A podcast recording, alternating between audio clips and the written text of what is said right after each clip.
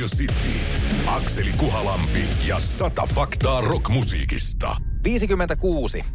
ACDCin Back in Black on maailman myynein rocklevy. Todettakoon ensin, että maailman myyneimpien musiikkialbumien top 10 ei ole yhtäkään 30 vuotta uudempaa albumia. Tämän voi katsoa kuvastavan sitä, kuinka musiikin ostamisen kulta-ajat ovat jääneet vuosikymmenten taakse. Sen kuuntelu kuitenkaan tuskin on vähentynyt, joten maailman suosituimmista artisteista lista ei ole kertonut mitään enää pitkään aikaan. Huomion arvoista on myös, että kaksi maailman eniten myytyä albumia ovat molemmat 80-luvun alusta, ajalta, jolloin vinyyli oli pääasiallinen formaatti, mutta CD teki tuloaan. Kertooko tämä, että 80-luvun alussa musiikki oli kaikkiaan parempaa? Ei välttämättä, sillä loput myydyimpien levyjen top 10 ovat 70- tai 90-luvuilta. Kaikkien aikojen myynein albumi on Michael Jacksonin Thriller, joka julkaistiin vuonna 1982. Arvioidut myyntimäärät liikkuvat 70 miljoonan kappaleen tienoilla. Toiseksi nousee kaikkien aikojen myyneimmissä levyissä ACDCin Back in Black, joka näki päivän valon vuonna 1980. Back in Blackin kokonaismyyntimäärän arvio on 50 miljoonaa kappaletta.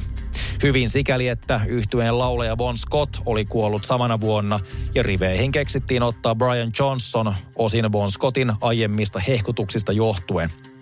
Nimi biisin lisäksi muun muassa Hells Bellsin You Shook Me All Night Longin ja Shoot the Thrillin sisältävä mustakantinen Back in Black on myyntimääriltään siis myös maailman myynein rock-albumi. Jättäen rock-kategoriasta Whitney Houstonin, Shania Twainin, Bee Geesin, Michael Jacksonin, Celine Dionin ja Adelen ulos, jotka seuraavien väleihin sijoittuisivat, ACDCin perässä rock-artisteista tai bändeistä tulevat. Pink Floydin The Dark Side of the Moon, 45 miljoonaa kappaletta. Eaglesin Their Greatest Hits 71-75, 44 miljoonaa kappaletta. Eaglesin Hotel California 42 miljoonaa kappaletta. Fleetwood Macin Rumors, 40 miljoonaa kappaletta. Led Zeppelinin neljäs albumi, 37 miljoonaa kappaletta. Meatloafin Bad Out of Hell, 34 miljoonaa kappaletta. Alanis Morissette Jagged Little Pill, 33 miljoonaa kappaletta. The Beatlesin numerolla yksi nimetty kokoelma, 31 miljoonaa kappaletta, sekä Metallican Metallica tai niin kutsuttu The Black Album 31 miljoonaa kappaletta. Radio City, Akseli Kuhalampi ja sata faktaa rockmusiikista. 57. Kurt Cobain halusi Smells Like Teen Spiritin musiikkivideolle epäviehättäviä tanssijoita. Yksi Music Televisionin historian näytetyimmistä musiikkivideoista on Nirvanan Smells Like Teen Spirit vuodelta 1991. Ei ole kauheasti liioiteltua, kun sanotaan, että se muutti kaiken. Diskopopin ja glam rock balladien jälkeen rosoinen grungeksi luonnehdittu tyylisuunta oli jotain uutta ja virkistävää. Kuten melko yleisesti tiedetään, Nirvanan jätkät olivat kaupallisuutta ja suurten levyyhtiöiden arvoja vierastavia, mikä näkyi heidän visioissaan myös musiikkivideon estetiikkaa ajatellen. Smells Like Teen Spirit musiikkivideon ohjaaja Samuel Bayer uskoi jo lähtöjään tulleen bändin toimesta valituksi tehtävään siksi, ettei demonauhansa ollut häävinen ja siten yhtye toivoi saavansa alkeellista ja niin sanotusti punkimpaa jälkeä kuvaruudulle. Musiikkivideolla, joka päättyy kaaukseen, bändi esiintyy koulun salissa nuorille samalla kun cheerleaderit tanssivat.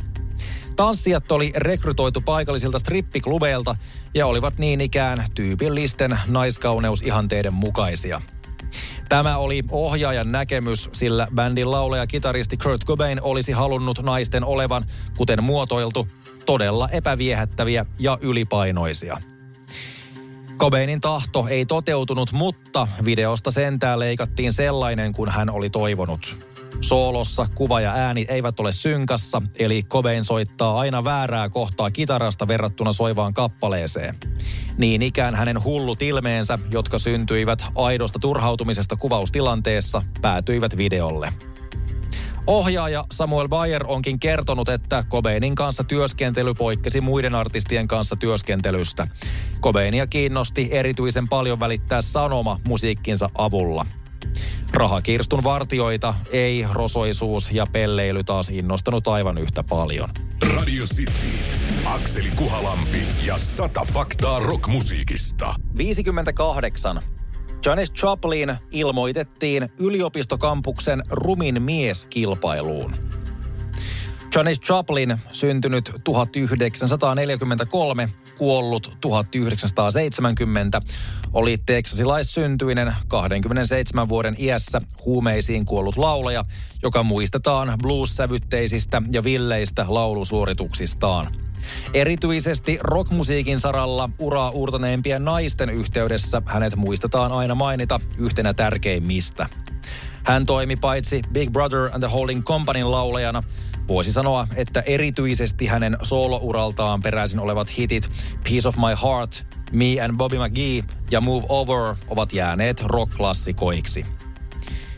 Kuten kenenkään 27 kerhossa, myöskään Joplinin lyhyt elämä ei ollut helpoimmasta päästä. Tähän vaikuttivat merkittävästi hänen ulkonäköpaineensa. Niitä taas ei ainakaan helpottanut se, että Johnny Joplin ilmoitettiin tahtomattaan kampuksen rumin miesäänestykseen Austinissa, Texasin yliopistolla. Joku vain ilmoitti hänet ja yhtäkkiä asiaa mainostavia julisteita alkoi näkyä ympäriinsä.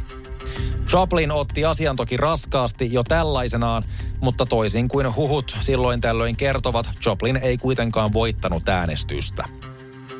Olisi jännä tietää, mitä kenties edelleen elossa olevien kiusaajien päässä on liikkunut sittemmin, kun Joplin on nimetty muun muassa rock'n'rollin kuningattareksi useissa yhteyksissä. Radio City, Akseli Kuhalampi ja sata faktaa rockmusiikista. 59. Foo Fighters äänitti studioalbumilleen jokaisen biisin eri kaupungissa. Syksyllä 2013 Foo Fighters pakkasi kamansa ja lähti kuvausryhmän kanssa kiertämään Yhdysvaltoja tarkoituksenaan äänittää tulevalle kahdeksannelle albumilleen jokaisen kappaleen eri kaupungissa. Samalla kuvattaisiin dokumenttisarja, joka esittelee kunkin kaupungin musiikillista historiaa. Sekä dokumenttisarja että albumi kantoivat nimeä Sonic Highways ja ne julkaistiin loppuvuodesta 2014. Jokainen kahdeksasta jaksosta käsitti yhden kaupungin sekä taustoitti sanomaltaan sitä kappaletta, joka siellä kutsuvieraiden kanssa äänitettiin. Avausraita Something from Nothing laitettiin kasaan Chicagossa. Sitä seuraava The Feast and the Famine nitoo yhteen Washington DCin populaarimusiikin historian ja näin edespäin käsitellyksi tulevat myös Nashville, Austin, Los Angeles ja Kalifornian autiomaat, New Orleans, Seattle ja New York. Albumi nousi kärkikymmeneen lukuisilla listoilla eri puolilla maailmaa, mukaan lukien Yhdysvaltain merkittävällä Billboard 200 toiseksi sekä Suomessakin virallisella listalla viidenneksi. Dokumenttisarjaa näytti pääasiassa HBO sekä Suomessa Yle Teema. Akseli Kuhalampi ja sata faktaa rockmusiikista. Sitin iltapäivässä arkisin 15.30.